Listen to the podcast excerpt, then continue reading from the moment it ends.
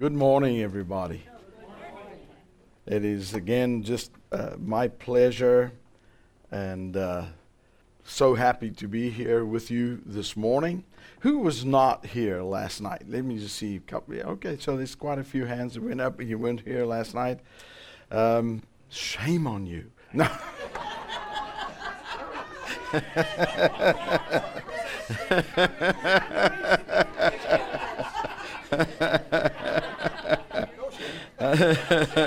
Shame on you. No, no. We. I, I'm. I'm just so glad for those of you that uh, were here last night and you've come back, and those of you that weren't here. Um, I obviously cannot go over everything that I taught last night, but I uh, want to talk to you a little bit uh, uh about um, living the Christ life, and that. And we started looking at that last night and I'm just going to quickly go over a couple of points here just to kind of bring us up to speed uh, uh, this morning. And, uh, you know, last night we looked at the fact that, you know, living the Christ life, or we could call it living from the inside out, instead of living from the outside in. See, religion, uh, legalism, uh, the, the old covenant mentality is to live from the outside in. That means we, we, we take from uh, what was given to Moses, the law of Moses, and, and then all of the uh, uh, laws that were added to those Ten Commandments, and uh, uh, we live it, you know, by saying, well, this is what the Lord requires, this is what uh, you know, if you do these things, you are a good Christian, for instance. And I mentioned that last night because a lot of people will say, well, you know I don't, I don't try to live according to the law of the, of the Ten Commandments. Uh, but you see, legalism is anything you think you ought to do or should do or must do for God in order to win His favor to have Him on your side, for Him to love you, for Him to uh, bless your life. Uh, th- that is law and legalism. And um, so last night we started looking at about, about the fact that Christian life is not about a new way of performance, a new way of doing things right but it is a whole new life, a whole new motivation of life based not on some uh, moral standard of spirituality that, um, that we try to live up to in a religious, uh, uh, you know, religious holiness that we want to live up to, but uh, it is built upon and established upon the very life of the Spirit of Christ that lives now in us. So much of what was said this morning uh, already establishes the fact that we have received the very life of Christ in us. If you're a believer here today, then the truth of your life is, is that Christ is your life. You know, we, uh, I, I hear so much of what be, what's preached is what, you know, well, all you got to do is you got to just uh, receive Christ into your life to make your life better. No, uh, Jesus doesn't come to give you and make your life complete. Without Jesus, you have no life. There is no life outside of Jesus and He is our life. So uh, last night we looked at uh, a, a, couple of passages of scripture. I'm just going to quickly g- refer to them uh, in Hebrews because a lot of people believe and a lot of people think and have the idea that uh, what God has done now, and we've taken these verses out of Hebrews chapter 8, verse 10, Hebrews chapter 10, verse 16, that speaks of and, and, and it looks like, and if you uh, are not careful, you easily can take this as uh, God has written the old covenant laws, the Ten Commandments, on stone. But now, as believers, He has written, as it were, those those laws upon our hearts and our minds. And the scriptures uh, the, uh, seem to bear that out. But is that really is that really what is spoken about when it speaks about God has written his laws upon our hearts and our minds? Is it the Ten Commandments? Like, for instance, the Ten Commandments, all the laws, all the rules that we feel that we live up to from the outside in, are we now just to live those same rules from the inside out? Uh, uh, well, if that is what it is, if that is what what is referred to is that now we just have the Ten Commandments written upon our hearts, and now we also practice those Ten Commandments the same way that we did previously, then why do we have a new covenant? Because it's no different. That's no different to, to uh, the old covenant. Why did Jesus then come to die? Amen. Hallelujah. And so we started looking at all, all, of the reasons, and I'm not going to go through all of the reasons why I find it difficult, and we should find it difficult to believe that that is what God intended for us uh, to live now. The old, the, the old covenant or the Old Testament laws now are written on, on our hearts, and now we live those laws out from the inside out. And now, what's going to be any better? Because we're still going to try to live those laws, and that's where so many Christians live today. That's what most of Christianity has been built on. Is that we've just exchanged the old covenant laws for now a, a, as it were a new covenant law which is exactly the same. And we still try to practice being a good christian doing certain things performing for god thinking that we can actually do what is required. You know it's, it's amazing. There are some people that actually think that they have been able or they have practiced the law or the Ten Commandments and have actually succeeded in keeping it in their lives. Now, usually those people are just totally, absolutely deceived. And Jesus, Jesus made it very clear. I don't want to spend too much time in this, but Matthew chapter 5, you know, the Sermon on the Mount, where Jesus was preaching, Verse 17 is a powerful uh, a verse. Uh, and, and, and let, let, me just, I wasn't going to go there, but, but let me quickly just go there and, and just read this to you. Matthew chapter 5, verse 17 says this. He says, Think not that I have come to destroy the law or the prophets. I have not come to destroy, but to fulfill. Now listen to verse, the next verse. For verily I say unto you, till heaven and earth passes, not one jot, not one tittle shall pass from the law till it be fulfilled. Here's the problem Jesus is saying, He says, Don't think that I have come to destroy the law or the prophets. Because you see, a lot of people will say, well, what I'm preaching is you're saying that Jesus came to destroy. See, there's a difference between destroying and fulfilling.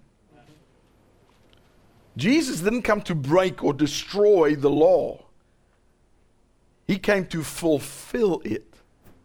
But notice what He says He says, not one dot, not one tittle. That means not one aspect of the law and living under the law and the, the requirements of the law will ever pass away until all be fulfilled. You know, I've heard so many people talk about, well, you know, the, it, it, not one jot, not one tittle of the, of the Bible. That's not talking about the Bible.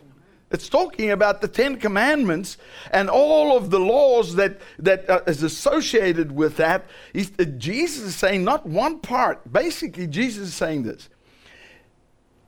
Unless I come and fulfill, you see, when you fulfill, what is, what is the law and, and the prophets speaking about? It's the old covenant, it's an agreement. How many of you understand an agreement? You know, if you go buy a house, you sign an agreement with the bank who loans you the money, and uh, you can either break that agreement, which has consequences, or you can fulfill that agreement. That means by paying it up. both ways that covenant or agreement comes to an end. Both ways. Jesus I'm not going to bring the covenant or this new this agreement. What was the agreement? The agreement was that if you and, and uh, how many of you understand God has never changed? He's never changed. Some people say, well, it looks like he's changed from the Old Testament to the New Testament. No, he hasn't changed. God has always had a standard of having fellowship with him. That means God, God has always had a standard that you need to live up to or be in order to have a relationship with him. How many of you know what that standard is? Perfection. If you want to have a relationship with God, you better be perfect. That's God's standard. It's always been his standard. And if you want to if you want to have a relationship with God and and actually walk in favor with God, you better be perfect.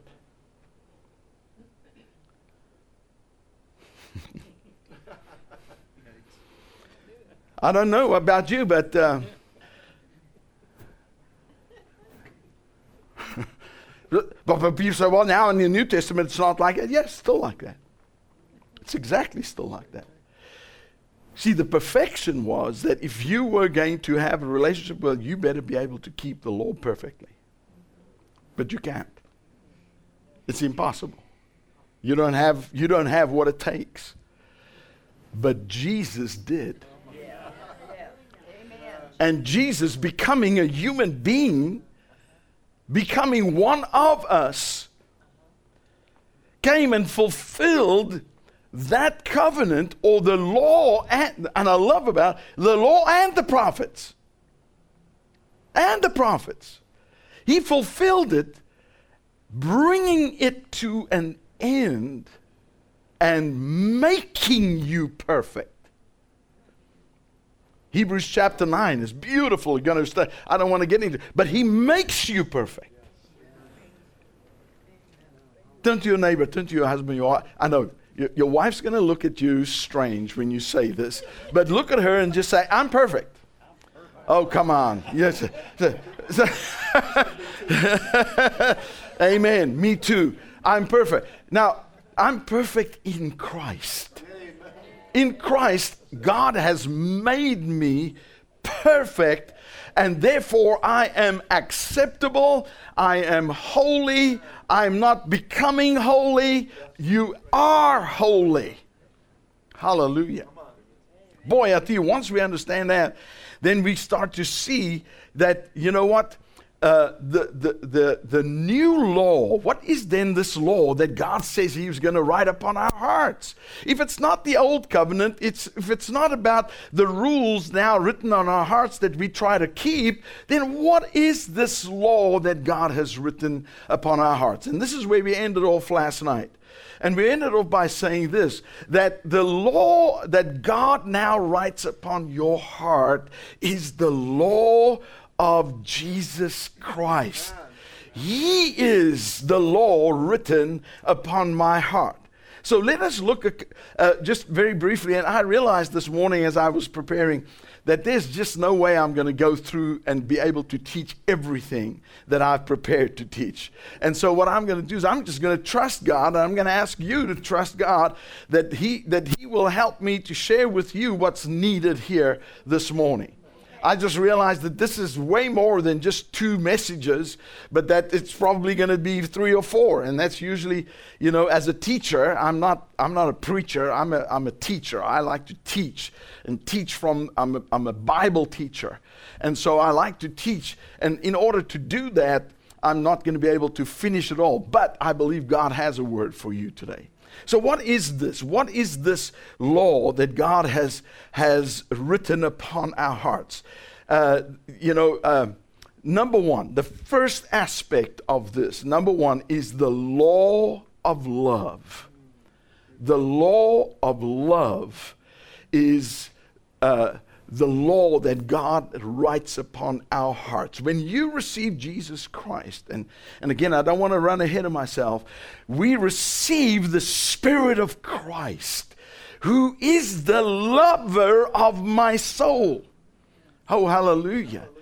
Man, I tell you something, when you understand that, see, look, under the old covenant of law, love was demanded of you. It was demanded of you. Deuteronomy chapter 6, verse 4 and 5 is, uh, you know, and, and I'm not going to go to it. Basically, it just says this Love the Lord thy God with all thy heart, with all thy soul, with all thy mind. Amen. And, and then, of course, Jesus added, and your neighbor as yourself. And so many people, again, in Christian in Christendom, we tend to always go to that verse. Well, if you're a good Christian, you know, you will love the Lord thy God with all thy heart, with all thy soul, with all thy mind, with all thy strength. And by the way, as you're going to have to love your neighbor as yourself. Here's the big problem is that most Christians don't even love themselves. because because what has what has what has been preached to them has caused them to not like themselves. They don't accept themselves.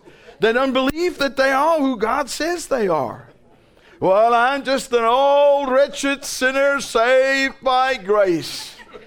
Hallelujah. I'm just an old worm groveling in the dust, and I'm just happy God's not going to step on me. Come now. Don't preach, don't shut me down because I'm preaching good. Amen. Um, just think about and so so uh, but yet we we tend to put that forth as that is that is what Christianity is about. You will love the Lord thy God. You know, I try to do that for most of my Christian walk in my, in, in my early days. I, I, I, I did. I tried, I, and I had moments. I had moments like this morning when the presence of God is real in a place where we gather it says it says uh, where two or three are gathered there i am in your midst and we we tend to feel and ex- experience the presence of god i've had my moments where i actually felt like yes i do love god until the lord one day challenged me it's a long story. I don't want to get too, too, too involved in the story. But the Lord challenged me, said to me, Really? Do you really love me? And, I'm, and I realized, you know what? God knows my heart. Man, I, I, could, I could put on the, yes, God, I love you. But I realized He knows. And I, I, and I thought, well, you know what? He said, do you really, do you really love me? And I said, Father, I, I want to. I desire to. I've done my best, but I guess I don't. And I fully expected God to say to me, you know, and, and in, the, in the same breath to say, Well, that's exactly what I wanted you to know and understand that I know that you don't really love me.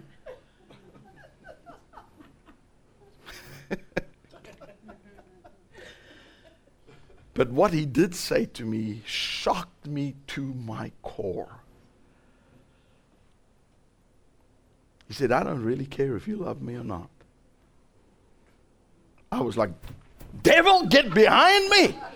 That was the that can only be the devil.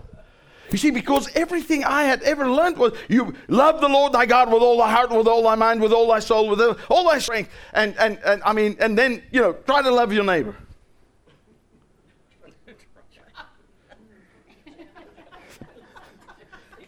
Amen.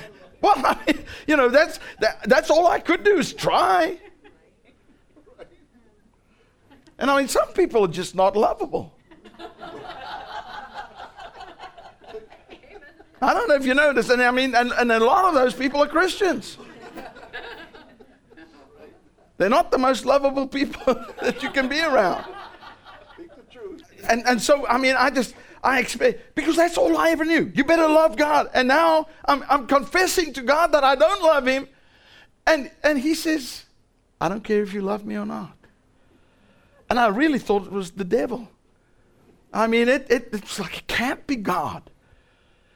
And the Lord said to me, Go to 1 John chapter 4 and verse 10. This is what love is. Not that you love God, but that He loves you.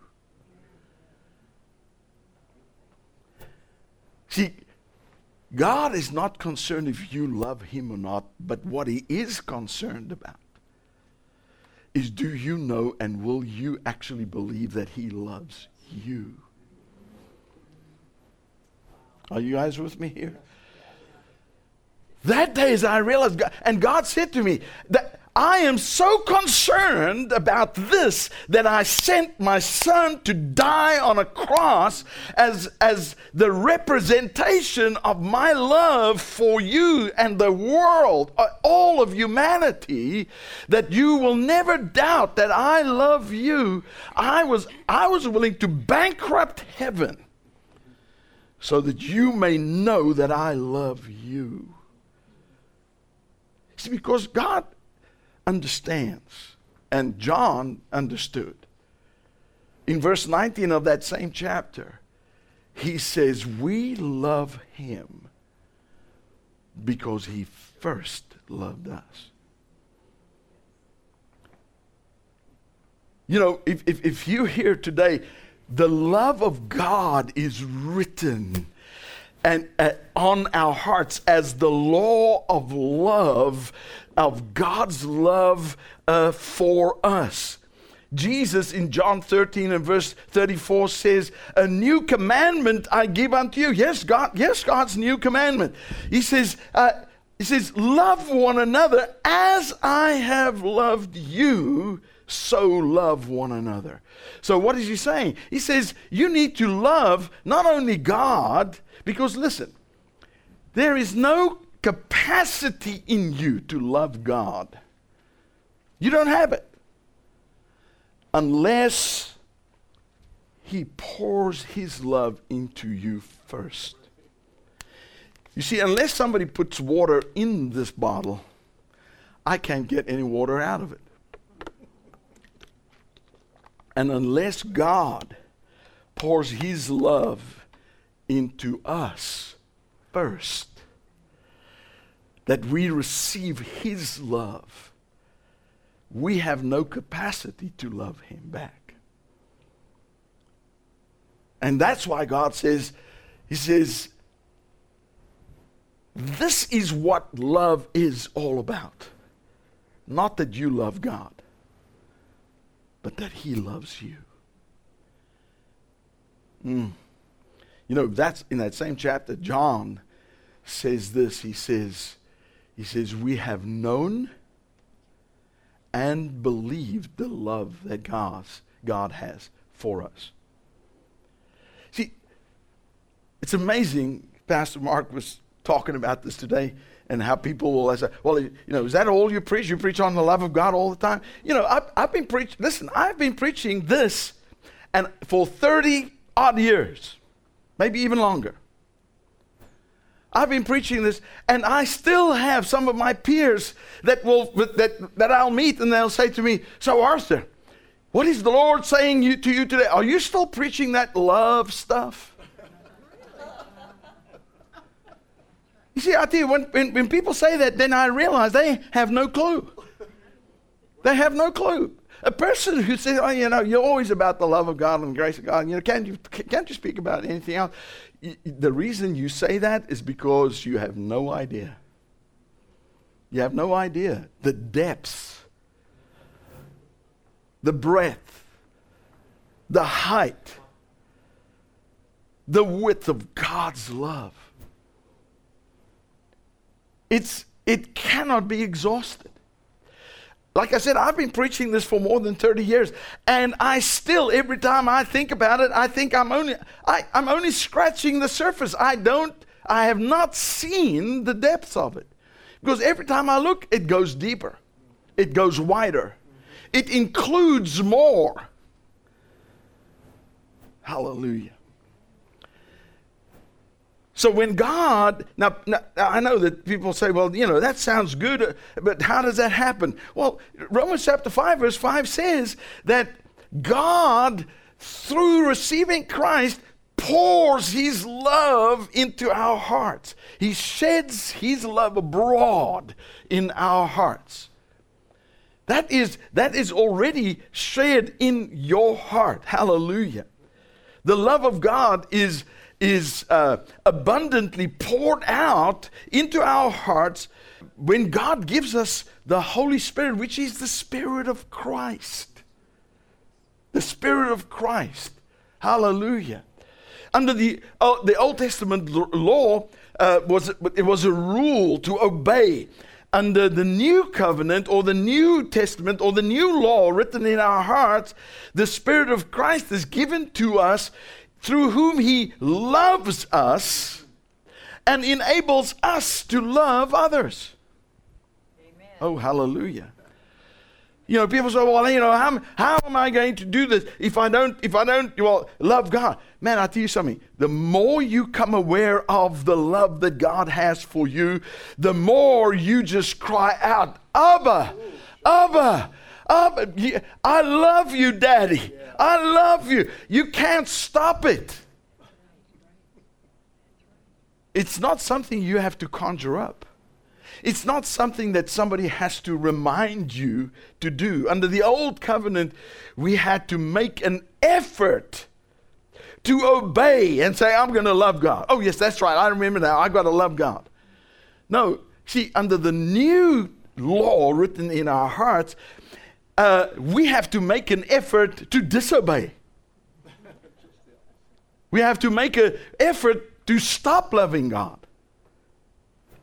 It will come right out of your heart. Number two, the, what is this law? The law of the Spirit of life is a who and not a what. Are you guys with me here? The law of the Spirit of life. Um, it is important, I believe, to understand the difference between the Old Covenant law the, the, the, the, uh, uh, a written rule, a code that we keep, or the new covenant law of life, the life of Christ in us. Now, uh, Romans chapter 7, verse 24 says this. It says, uh, here's, here's where, where uh, remember last night we, we looked at uh, Romans chapter 8, verse 1. There is therefore now no condemnation to them that are in Christ. Well, Paul wrote that as an answer to his questions in chapter 7. You know what Paul did there in chapter 7? That's where he comes. He says, When I want to do good, I find that I do evil. And he says, I love the law of God and I want to do what is right, but every time I try to do what is right, I find myself doing that what is wrong. And then he cries out in, in verse 24 What a wretched man I am. Who will deliver me? I like that. Who will rescue me from this body that is subject to death? That's, now, what Paul is referring to here is this if anytime I go back to try to live up to a standard, a rule, uh, something that I think I ought to do, should do, must do for God in order to win his favor, the moment I enter into a rule keeping system between me and God, then he says, I find that that which I want to do, I can't. And he says, So who? Now, notice he didn't say what. He said, Who is going to deliver me? The, that means the law of uh, that God writes upon my heart is not a what, it's a who. It is Christ Himself that comes, and, and, and, and He is the one who is now going to deliver me from this body of death. So the old covenant law is a what, but the new covenant law is a who. The old the old covenant or the old law ministers condemnation and death, but the new law of the Spirit of life in Christ Jesus is the one who brings life and life more abundantly. Hallelujah. Amen. Is, is, are you learning something here? Paul said, For the letter kills. Hallelujah. Second Corinthians chapter 3 and verse 6. The letter kills. And he's talking about the letter of the law kills, but the Spirit gives life. Hallelujah. The Spirit brings life. So, who gives life? See, not a set of rules, whether it be on, on, on tablets of stone or whether it, whether it be written on your heart. It doesn't, it cannot set you free. It doesn't give life. The perfect law of liberty is what James calls it. Can we go there? And I, would like to just take and, and kind of slow this down here. As a teacher, I would like to teach just from these verses for you. Verse, verse 21 says, where Paul, uh, James writes, and he says, Wherefore lay apart all filthiness of superfluity of naughtiness. I, I love the way it says it. And he says, and receive with meekness the engraved word which is able to save your souls. But be doers of the word and not hear, hearers only, deceiving your own selves. For if any be a hearer of the word, everybody say the word, the word. and not a doer, he is like unto a man beholding his natural face in a glass or in a mirror.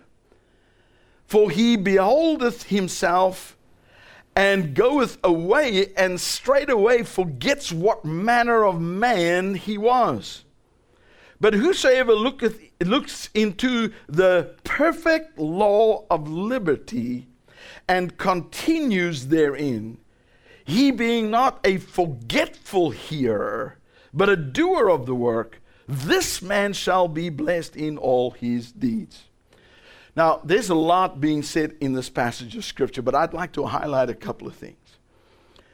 The, per, the, this perfect law of liberty can, can, can be contrasted with the law of Moses that blinds.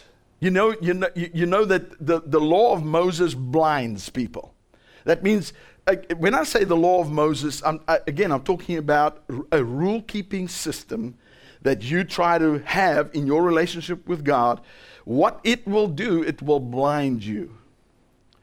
In fact, Paul says, whenever the law is read, there is a veil that comes over the eyes of those, of the, and says the, the, the eyes and the heart of those who listen to it.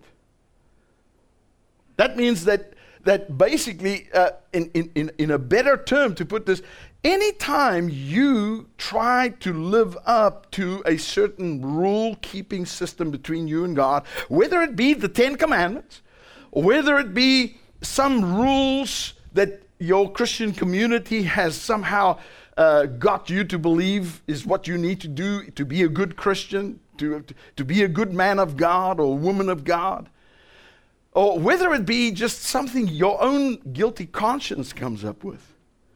See, sometimes our own guilty conscience, when we allow our, our guilt towards God, will come up with what can I do to feel better?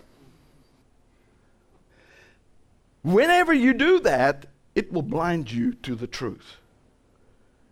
You won't be able to see the truth. It will blind you to the truth of the very life of Christ in you. Not only will it blind you, uh, Romans chapter 7, verse 6 says it, it, it will bind you, it will bring you into bondage.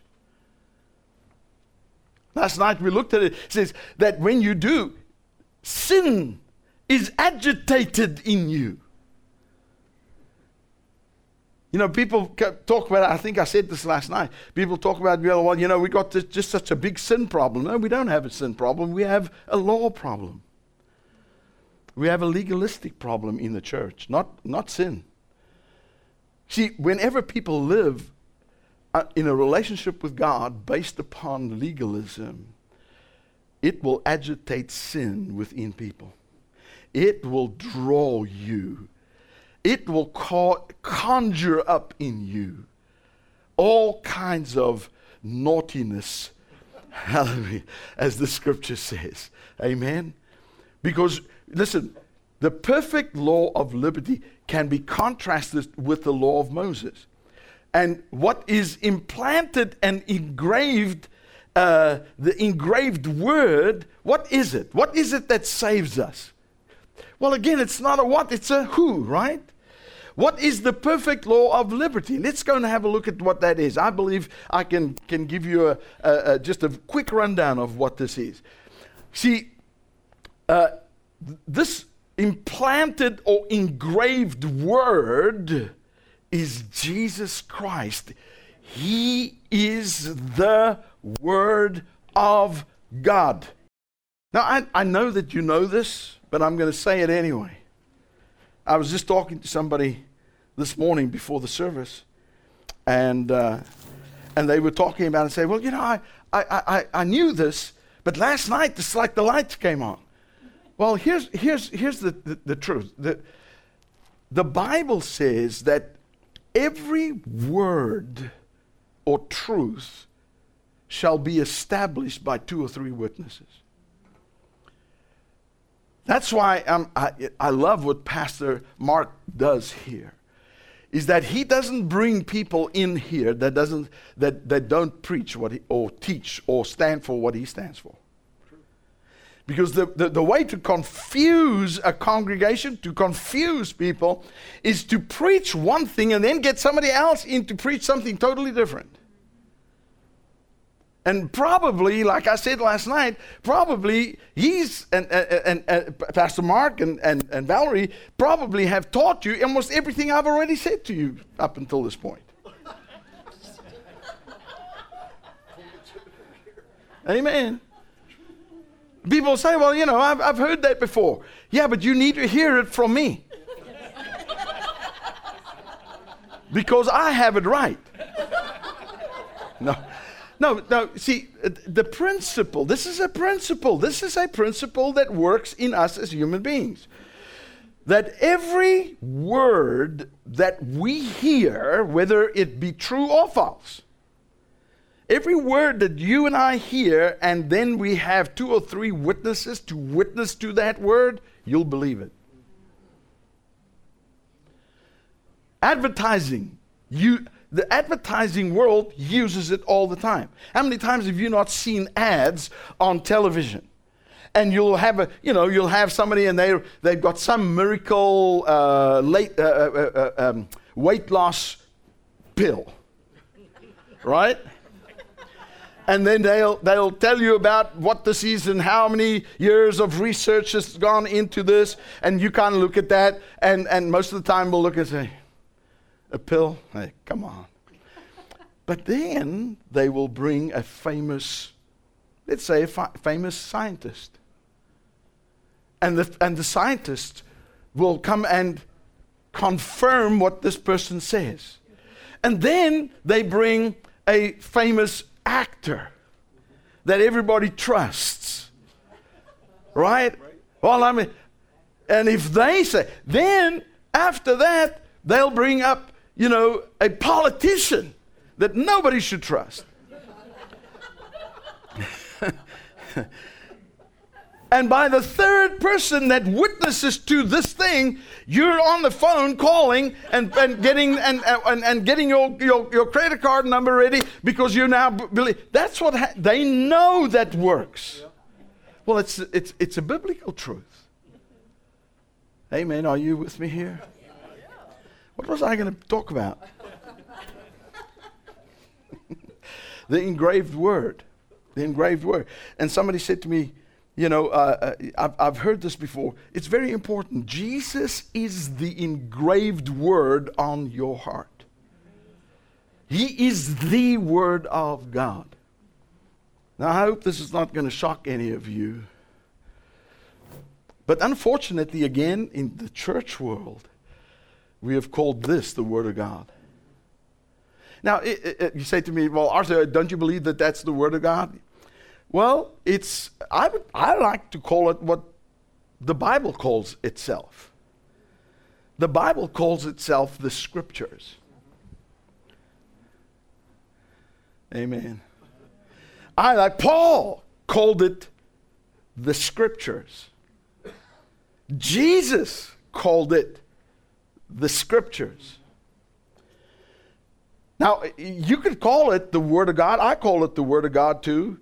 But I would say it's the Word of God with small, uh, not with capital, it's a small letter word. This is the small letter word of God.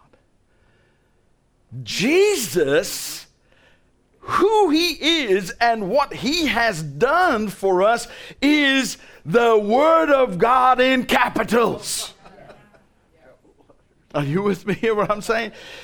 If you want to know what God is saying to you, the only place to see it is in Jesus Christ. I'll prove it to you. John chapter 1 and verse 1. We know, we, you, I'm sure that you can quote this. If you've been a Christian for any, you can quote this, right? What does it say? In the beginning was the Word, and the Word was with God, and the Word was God. The same was in the beginning with God. All things were made by Him, and without Him was not anything made that was made. In Him was life, and the life was the light of men. And the light shines into darkness or in darkness, and the darkness comprehendeth it not. Now, now brothers and sisters, uh, now if if this here, and I've heard so many people, and there was a time that that's what I preached, is that Jesus is the Word. He's the He's the Scriptures. No, He's not. He's not the Scriptures. Because if if if if the word here refers to, and, and, and the Greek there is the logos. He is the logos. Hallelujah. The logos, you know, the, I wasn't going to preach on this, but anyway, I, I did say I'm going to let the Holy Spirit, you know, do. But this is so important that we get this. You have the log, logos word, and then you have the spoken word, the rhema word right?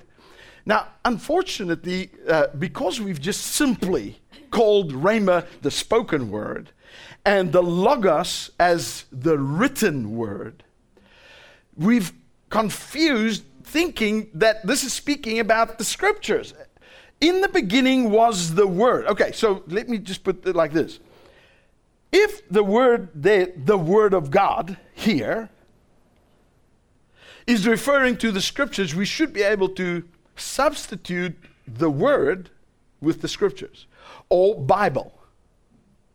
In the beginning was the Word, and the Word was with God, and the Word was God. All right, let's, let's substitute that with Bible. In the beginning was the Bible, and the Bible, well, as, as soon as you do that, you realize it can't be that.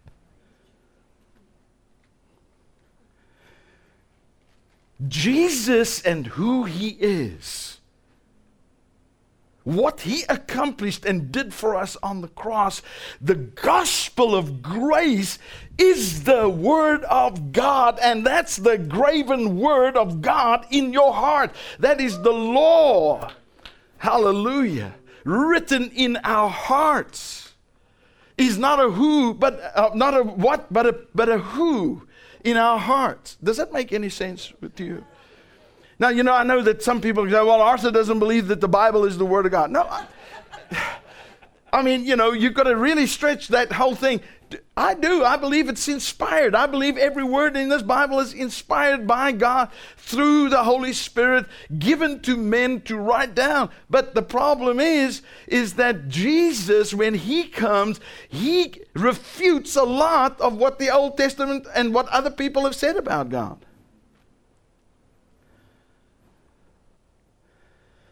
It's quiet in this Presbyterian church. You said to me, well, what do you mean? Well, if you look at Jesus and you try to go to Job, I mean, do, is, is Job in the Bible? Is Job part of the scriptures? You know that 90% of what Job wrote is not true. 90% of what Job wrote about what he believed and who he believed God was is absolutely not true.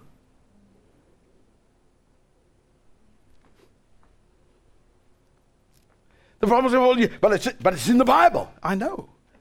But you need to be able to discern.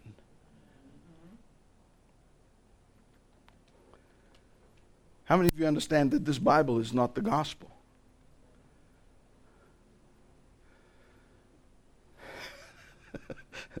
Pastor Mark is getting nervous. This Bible is not the gospel. This Bible contains the gospel. But the gospel needs to be discerned out of the scriptures. Paul didn't, Paul didn't say in Romans chapter 1, I'm not ashamed of the Bible. Well, first of all, he didn't even have the Bible. He didn't say, I'm not ashamed of the scriptures. He said, I'm not ashamed of the gospel. The gospel is a very specific message.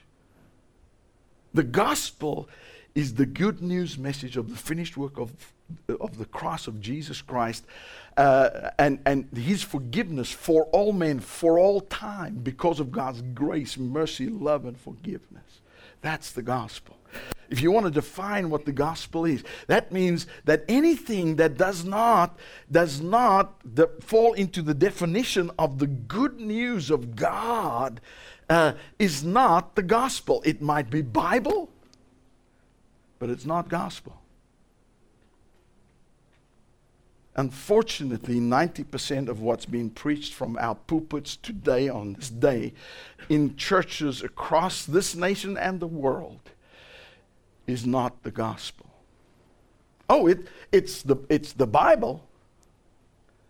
They take Bible verses and they string them together to make a message, but it's not the gospel.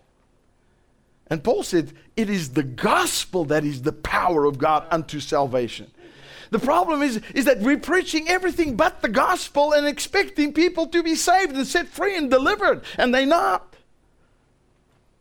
Again, T.L. Osborn, I asked, uh, I think it was last night, did anybody know? T.L. Osborn, man, wonderful man of God. And he did, said this. He, he said two things. He says, We don't have a sin problem, we have a law problem. And then he said, and, and, and the, the big problem is, is that we're not preaching because people always say, we need, we need more power in the church. How many of you know? We need, and it's amazing. Eh? If you can preach a message where you can whip people up, we need more power. People, yes, we need more power. Because everybody knows we need to see the supernatural power of God in church and amongst us and in this world.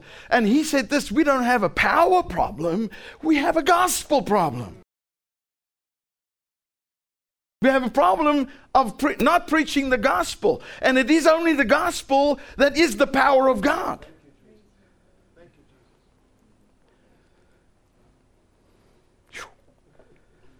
Man. So we see here that this, this, this law of Christ, it cannot be the Ten Commandments. I believe it is Jesus Christ and, and, and, and uh, who sets us free. Listen to J- James. What did James say there? He said, But whosoever looks into the perfect law of liberty. Now, what is the perfect law of liberty? It is Jesus and his finished work on the cross. When you look when you put your attention, your daily motivation and your, your uh, not motivation, your devotion on Jesus, who He is, and His finished work, hallelujah, it is the perfect law of freedom. And God has written His perfect law of freedom upon our hearts. Hallelujah. See, when we look into the mirror of Moses' law, all it brings forth is death and frustration. But when we look into the perfect law of liberty, of the, the law of Christ in my heart, what does it mean? When we look and we focus on and we, we, we, we remember and we meditate upon the fact that because of Christ and what He has done, He has made me perfect.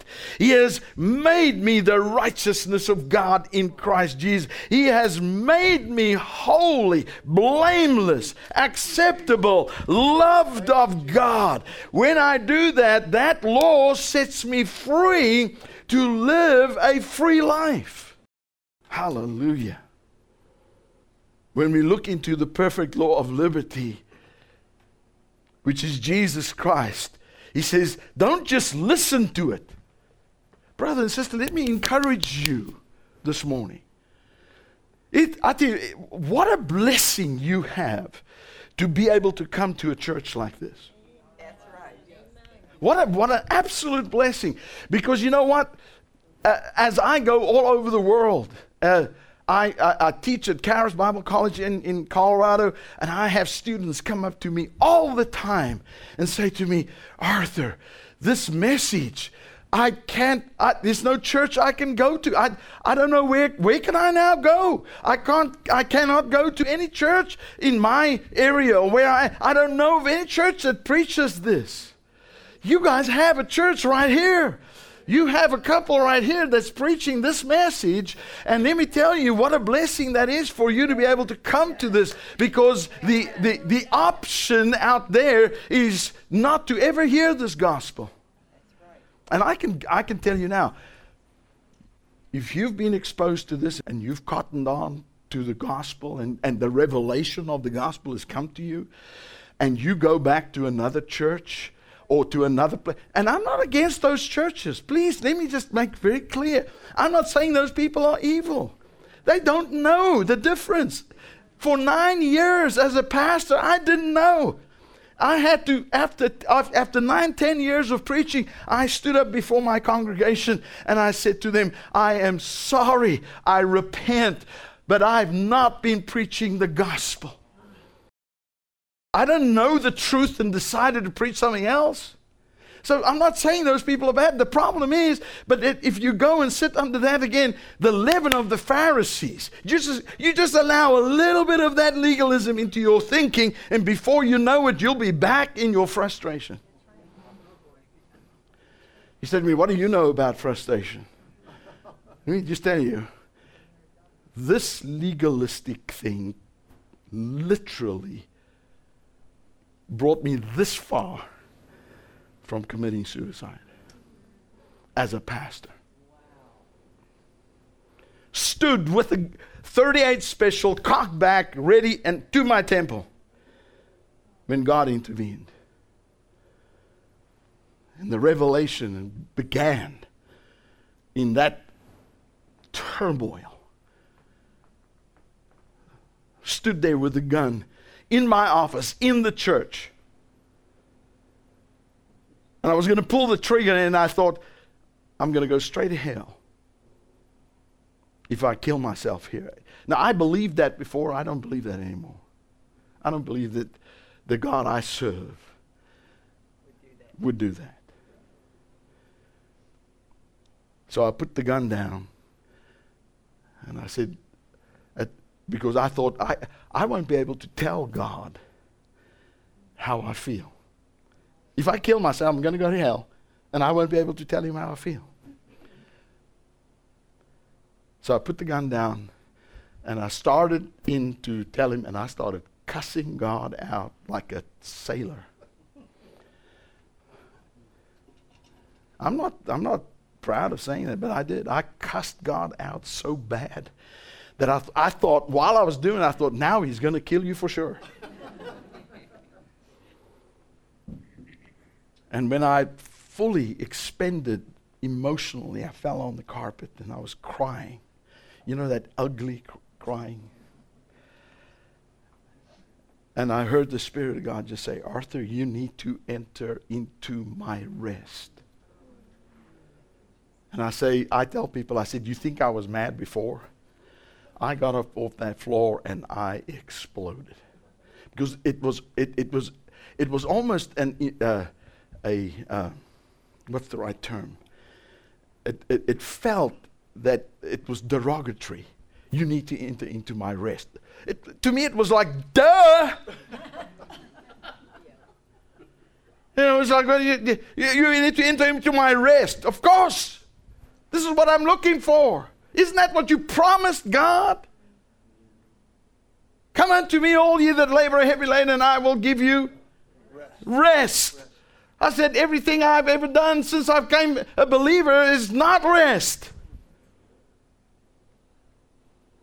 See, because I couldn't live out. No matter how good I thought I could do, it was never enough. I mean, I, I ripped, I had a whole, a whole uh, bookshelf full of Bibles. I ripped every Bible off there.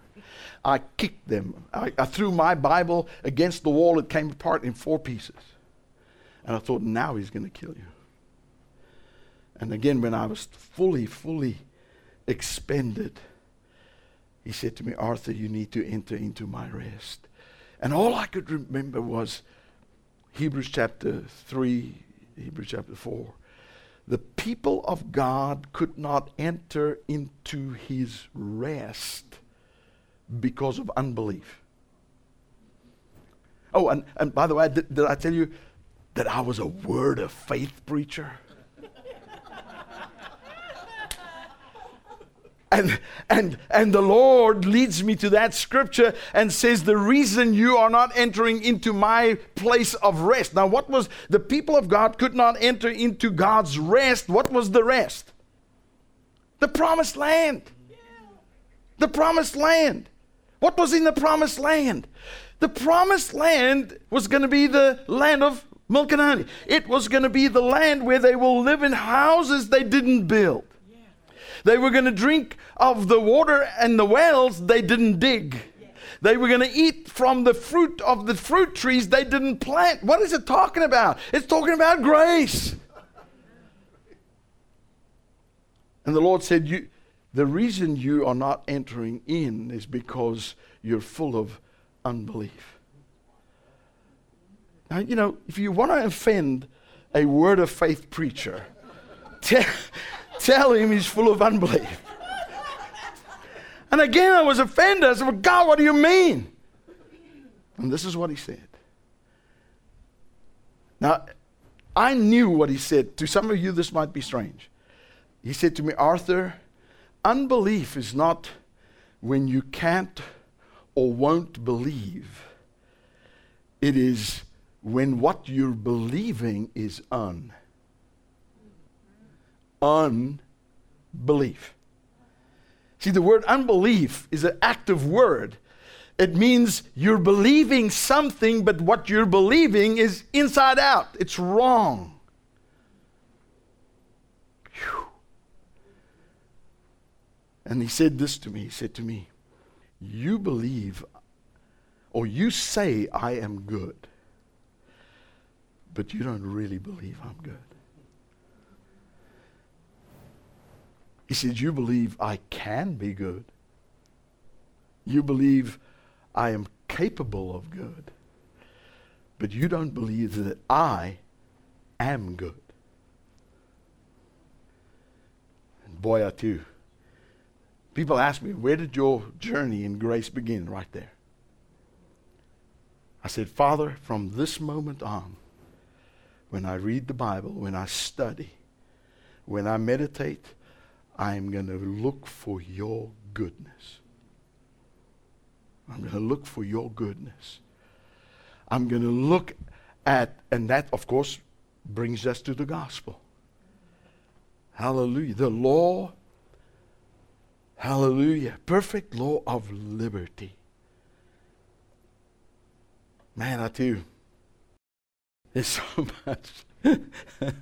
Hallelujah. We are born, I said this last night, we are born of the incorruptible seed. You, you and I have been born of a seed, and the seed is Christ in us. We are born of the very seed of God. You know, It's interesting about Paul. If you read, read Acts and see what Paul, when, when, when, when Paul was in Athens, it says that, you know, all the philosophers and the, and the, the uh, priests there of all these other religions, they, they, were, they were altars to all kinds of gods. And so they, they kind of said to to, recognized Paul and said to Paul, "Would you would you speak to us on, on, Mars Hill?" You know, and then Paul gets up and he says, "Oh, by the way," he says, "I've been walking around, and I found an altar uh, with the inscription to the unknown God." Right, and he says, let, let, let me just tell you about this unknown God." And he begins, he begins with how God led, you know, Moses and the people of Israel out of Egypt and all that. But then he, he comes and he says, by the way, let me, let, let me just tell you. He says, he says, the truth is in him. Now I want to ask, I want to ask you this. I want you to think about this. Who's he talking to? I just told you, he's, he's on Mars Hill and he's speaking to heathen. They're not believers, they're heathen. And, and Paul, he says, by the way, he says, he says, this unknown God, he says, you have already worshiped because you worshiped him over here on this unknown. You've worshiped him. And he says, and by the way, as your poets have said, some of us are old enough in this place to remember years ago in church. In him we live and move. Anybody know that song? And have our being. See, when I became a believer and when I became a Christian, I thought, man, that, that must be a charismatic song. No, Paul says that was one of their, the heathen poets that wrote that song. And Paul says, by the way, in him we live. Notice he didn't say, in him I live and you don't. The mere fact that you breathe air is because God's involved in your life. You wouldn't be able to breathe if God wasn't busy in your life and, and involved in your life. Are you guys with me? And then Paul says this For we are his offspring. Notice he didn't say, I am his offspring and you're not. I'm messing with your theology right now. I know that. No, he says, We are his offspring.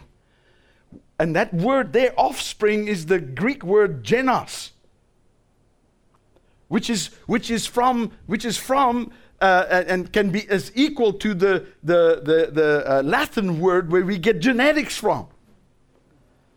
We are his genetics. What I'm trying to tell you here today is, is that the law that God has written upon your heart and my heart is Christ, the seed of God Himself, the incorruptible seed. Hallelujah. Cannot be corrupted. And you can trust it.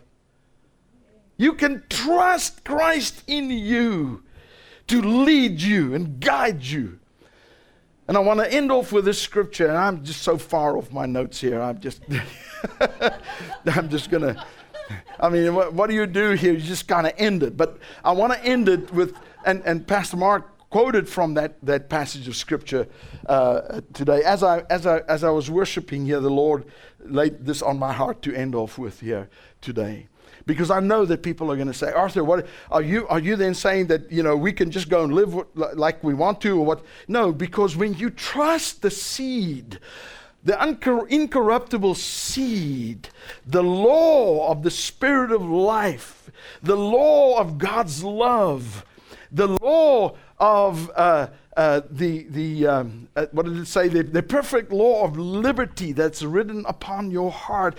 When you trust in that, when you rely upon that, it will lead you to live a life. People say, well, God has called us to a holy life. He's called us to a righteous life. God has called us to a, you know, a moral life. We, we need to, no, He's not called you to a moral life. He's not called you to a holy life. He's not called you to a righteous life. What He has called you to is a Christ life. And a Christ life is far more and encompasses far more than a holy life, righteous life, and a moral life. Listen to what it says here Titus 2, verse 11. Notice what Paul says here. Um, um uh, he writes and he says, God's marvelous grace has manifested in person. Beautiful. God's marvelous grace. Jesus is the person of grace.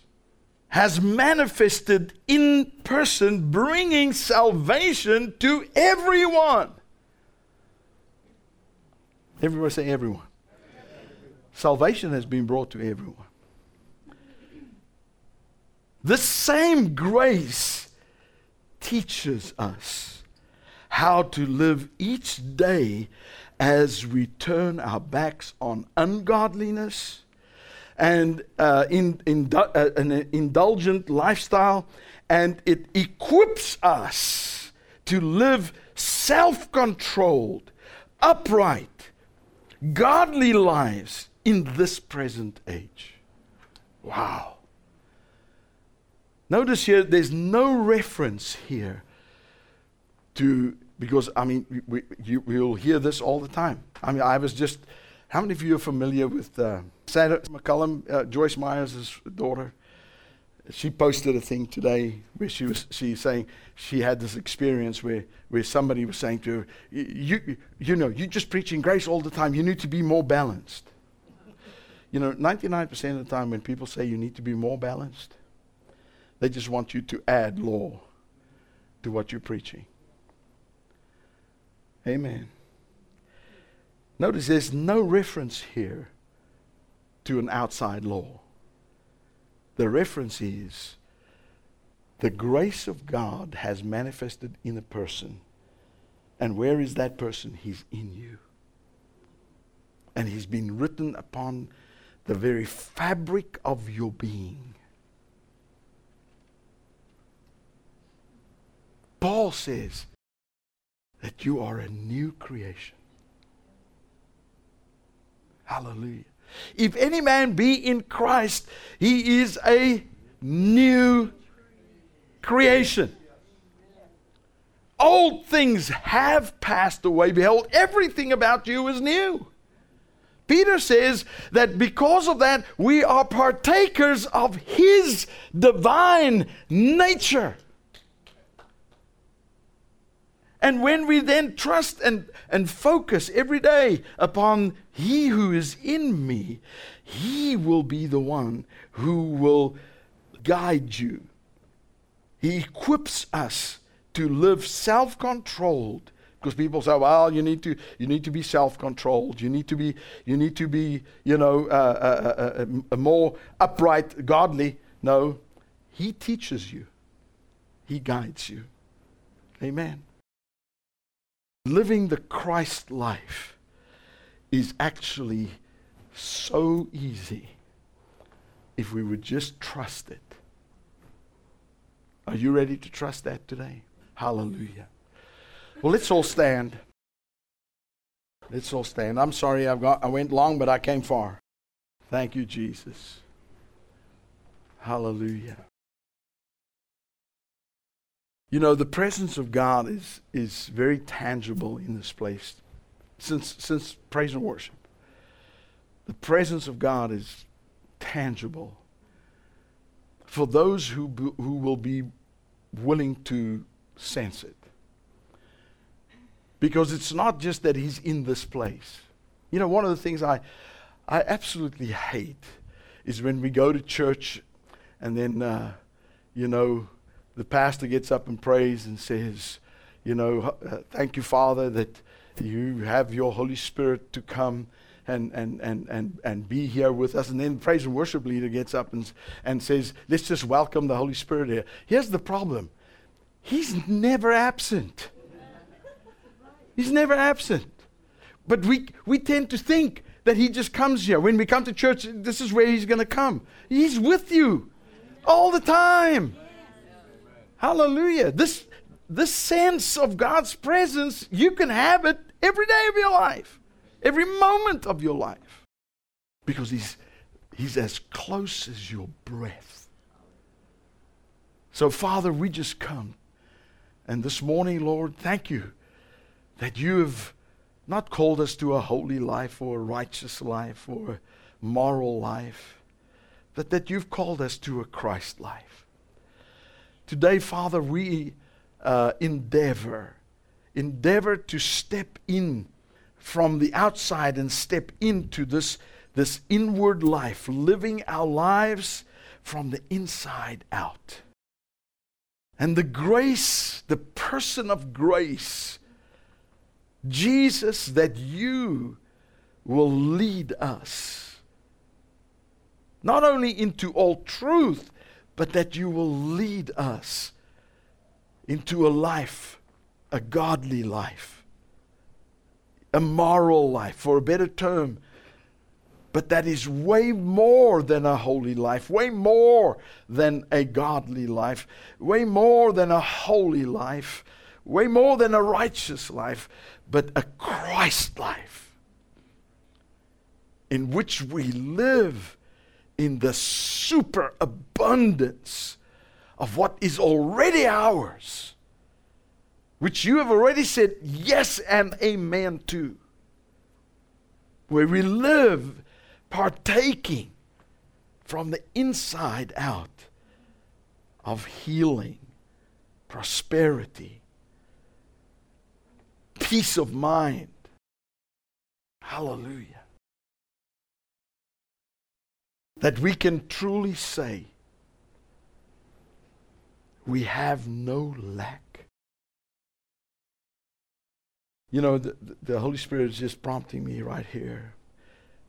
And, and I don't know who this is, and you were saying, but why do I have these desires and and lust and, I, and, when i say lust i'm not even talking about it's not got anything to do with sexual but just lust for things and, and, and, and i just hear the spirit of god says because you don't believe that you are fulfilled in christ Amen.